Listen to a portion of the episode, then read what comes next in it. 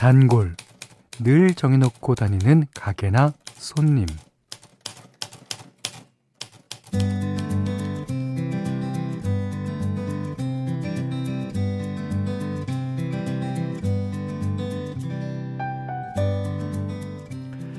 동네마다 골목 안쪽에 보면 직장인들이 찾는 작은 술집들이 있더라고요.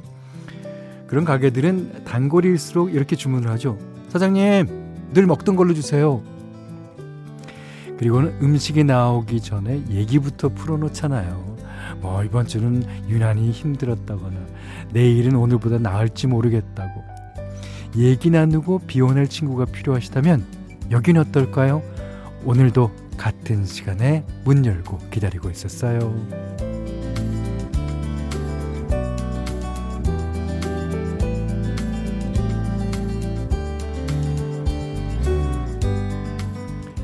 안녕하세요. 원더풀 라디오 김현철입니다.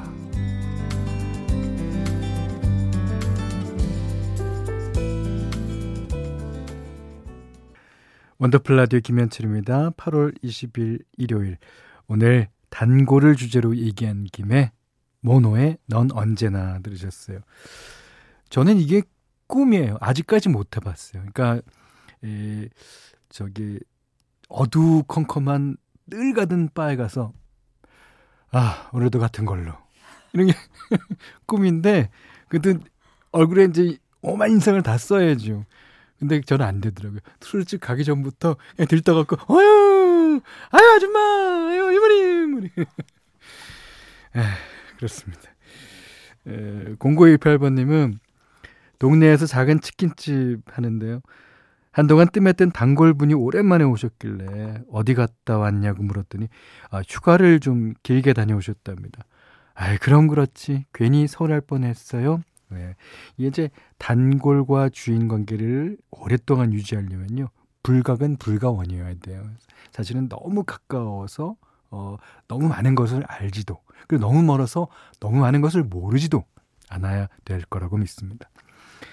어, 0451번님이 옛날에는 동네마다 단골로 가는 슈퍼가 있어서 필요하면 얼른 뛰어가서 사오곤 했는데 요즘은 마트에서 일주일 단위로 한꺼번에 장을 봐서 단골 슈퍼도 사라졌네요. 예.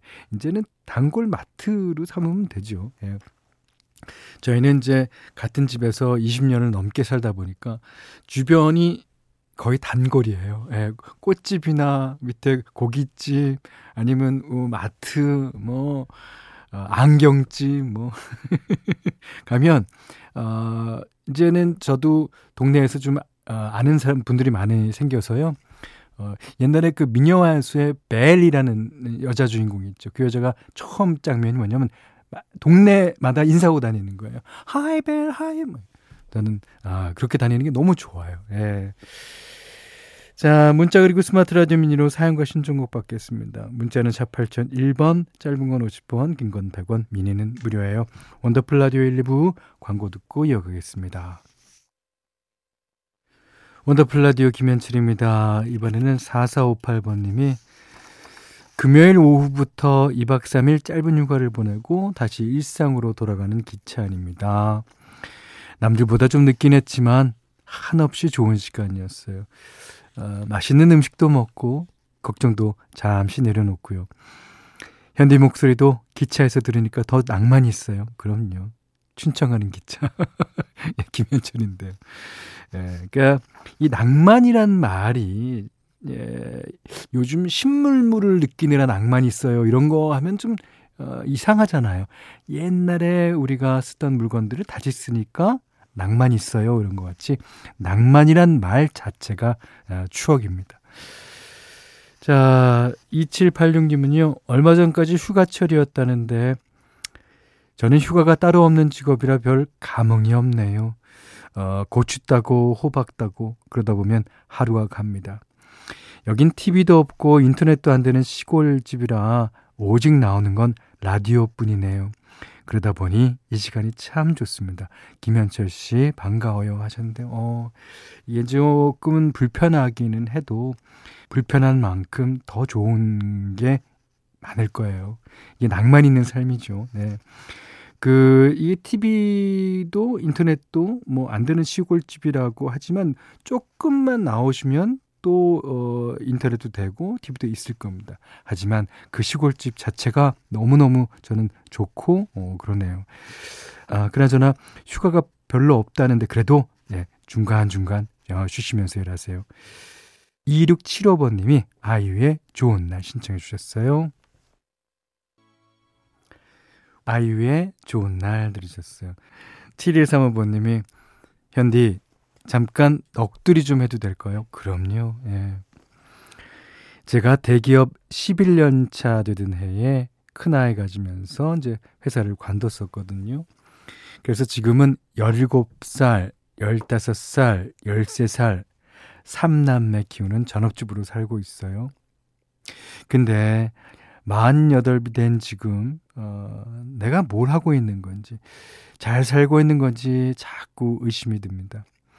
워킹맘들은 일에서 오는 보람도 대가도 있다는데 나는 뭔가 싶어서 자존감이 바닥을 칩니다.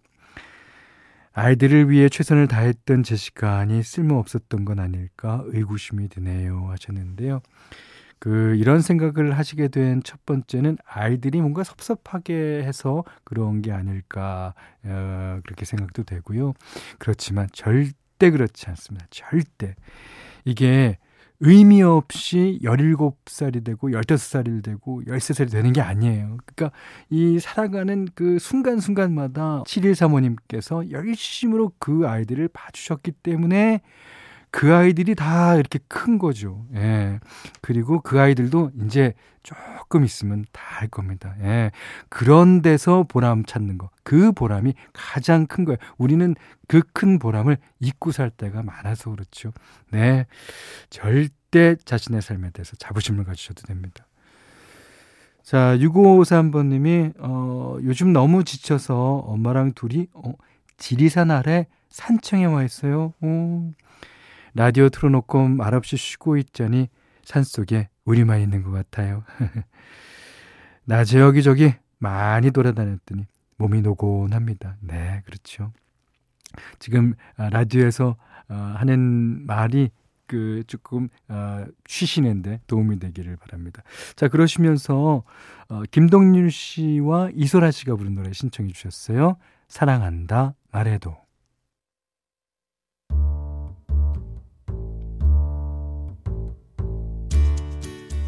같은 노래 다른 느낌 골라 듣는 재미가 있어요.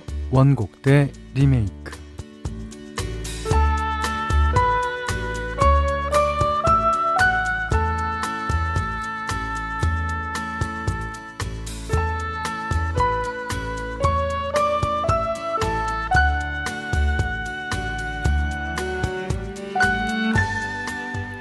세대를 초월해서 사랑받는 노래들은 어떻게 재탄생되는지 원곡과 리메이크곡을 엮어서 들려드리는 시간입니다.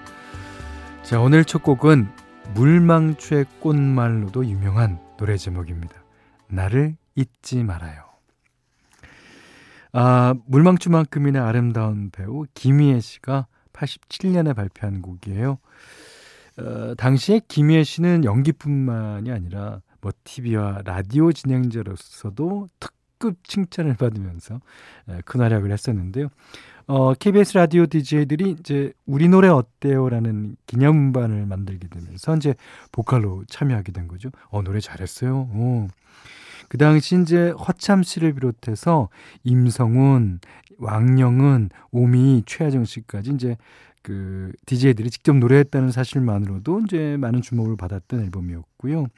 특히나 나를 잊지 말아요는 당시 최고의 가수였던 전영록 씨가 만든 곡이라는 게 알려지면서 큰 화제를 모으기도 했죠. 어, 전영록 씨가 작곡가로서는 처음으로 다른 사람에게 준 곡이었다고 하고요. 코러스를 직접 받기도 했습니다. 뭐 가요 톱10 3위까지 오르면서 크게 히트했는데 덕분에 김희애 씨를 가수로 오해하는 분들도 많았다고 그래요. 지금까지도 많은 분들이 기억하실 정도로 오래 사랑받았던 명곡인데 그만큼 리메이크도 많이 했습니다. 어, 오늘은 그 중에서도 3인 좋은 선그룹 거북이의 버전 준비했어요. 어, 2007년에 발표된 곡이고요. 거북이 스타일대로 뭐 애잔한 원곡에 흥겨움이 한 스푼 더해졌습니다. 어, 가수 더 레이와 원곡자인 전영록 씨도 피처링으로 참여했는데 자 그래서 좀 더 특별하게 느껴지더라고요.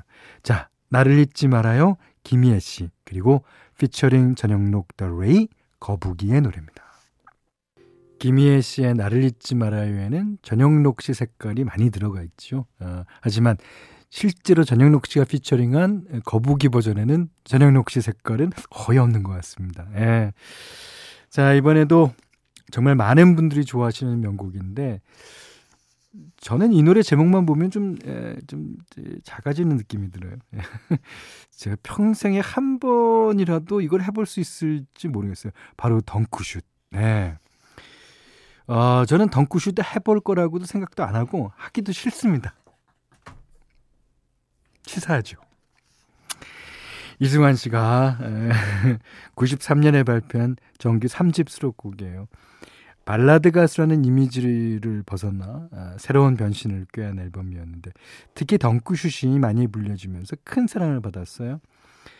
발랄한 리듬과 해낼 수 있다는 긍정적인 가사 그리고 독특한 주문이 돋보이는 곡이죠. 어, 이 곡은 더 클래식의 김광진 씨가 작사 작곡을 했고요. 어, 제가 편곡을 했는데 이게 이제 그 편곡할 당시에는 노래 제목이 없었어요. 근데 이제 뒷부분에 야발라바이기야 야발라바이기야 그거는 있었어요. 그래서 저는 당연히 어 이거 아프리카 얘기겠지. 뭐 생각하고 어, 초반에 뭐 온갖 아프리카에 관한 거는 다 넣었었는데 이게 제목이 덩크슛이 됐습니다.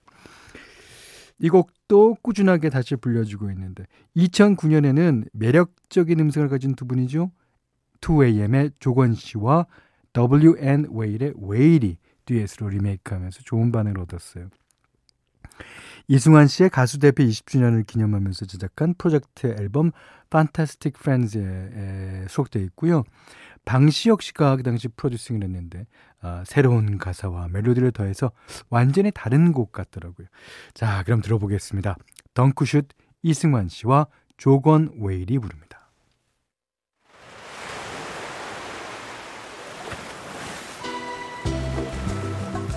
원더풀 라디오 김현철입니다.